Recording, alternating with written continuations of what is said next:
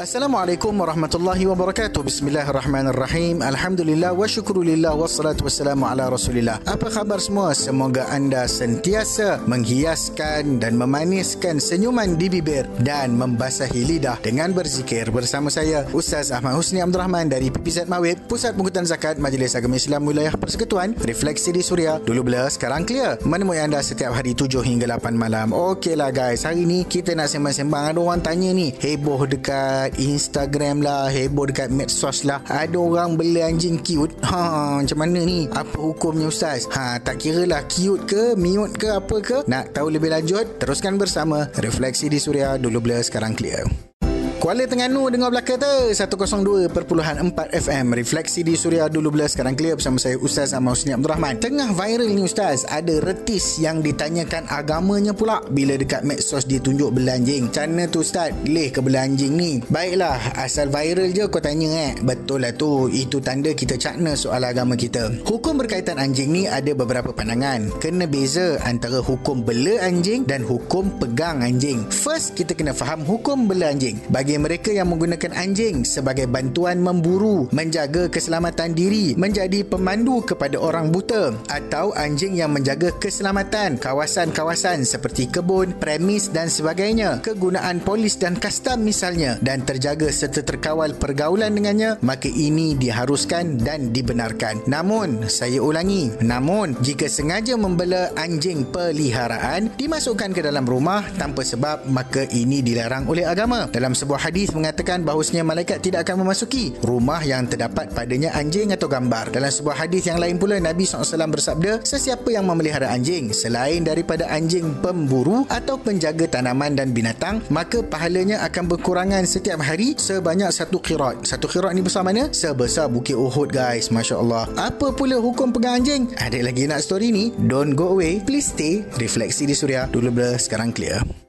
Jumpa frekuensi, no worry, leh layan online sekarang ni. Layari w w w dot suria dot m y. Kembali di Refleksi di Suria, dulu blur, sekarang clear, bersama Ustaz Ahmad Husni Abdul Rahman. Okey Ustaz, boleh Ustaz continue pasal hukum berkaitan anjing ni? Kita sambung guys. Bagi hukum pegang anjing, saya nak story yang utama dalam negara kita adalah mengikut mazhab Al-Imam As-Syafi'i. Imam Nawawi kata, setiap inci tubuh anjing itu adalah najis. Najis berat yang dikategorikan sebagai najis mughalladhah. Tak kira bulunya ke, darah ke, air liur, peluh or whatever, semuanya najis, dan kalau sentuh kena disamak dengan tujuh kali basuhan, yang pertamanya dengan air bercampur tanah. So hukum pegang anjing dengan sengaja, sama ada untuk tujuan lakonan ataupun seumpamanya, adalah tidak dibenarkan dan haram hukumnya kerana sengaja menajiskan diri. Ha, ini ikut mazhab Syafi'i lah. Tapi kalau pegang anjing sebab nak tolong dia tersepit ke, nak selamatkan nyawa dia ke, ataupun tujuan perubatan misalnya doktor haiwan ke, ha, maka itu semua dibolehkan.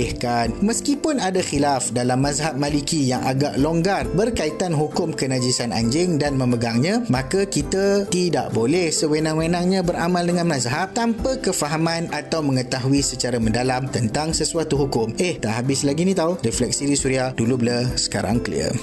Sains-sains kita di Kelantan tu, acu dengar seratus enam perpuluhan satu F M. Refleksi di Suria, dulu blur, sekarang clear, bersama saya Ustaz Ahmad Husni Abdul Rahman. So, apakah anjing ni dipandang hina oleh agama Ustaz? Dah tengok dalam mazhab Syafi'i, najis mughalazah lah, whatever lah. Lepas tu, apa nasihat Ustaz agar kita tak terkeliru dalam hal-hal yang macam ni? Baik, sesuatu tu kalau hukumnya berat, tak semestinya ia tu hina. Anjing ni ada konotasi yang baik dalam Al-Quran dan juga dalam hadis. Contohnya, dalam surah Al-Kahfi, cerita Kita mengenai Ashabul Kahfi yang mana anjingnya setia menemani pejuang-pejuang kebenaran dan orang-orang yang soleh. Anjing menjadi lambang kemuliaan pada ketika itu. Yang kedua, hadis yang mengatakan pelacur yang diampuni dosanya kerana memberi minum kepada anjing yang kehausan. Makanya ini juga dianggap sesuatu yang bersifat mulia. Apapun, setiap perkara kita kena lihat dengan kebijaksanaan, bukan berfalasi tanpa sempadan. Kalau ada artis ke, selebriti ke, atau siapa sahaja yang kat luar luar negara tu ha, tunjuk sesuatu, kita jangan cepat melatah. Mungkin dia berpegang kepada pandangan mazhab yang berbeza. Jangan terus melatah soal tentang agamanya. Kita semua ni sekarang ni masih lagi jahil budaya dan suasana. Namun itu tak semestinya boleh diikuti oleh semua. Hukum ni kita kena lihat persekitaran, suasana dan ketika. Kat negara kita ada adat dan budayanya. Jika khilaf pada kebiasaan, maka itu kita kena hindarkan. Jika sekalipun ada pandangan, namun tak semuanya boleh diamalkan atas nama kebebasan. Perlu ada ketertiban dan sikap berhati-hati dalam tindakan. Clear guys? Refleksi di Suria, dulu blur sekarang clear.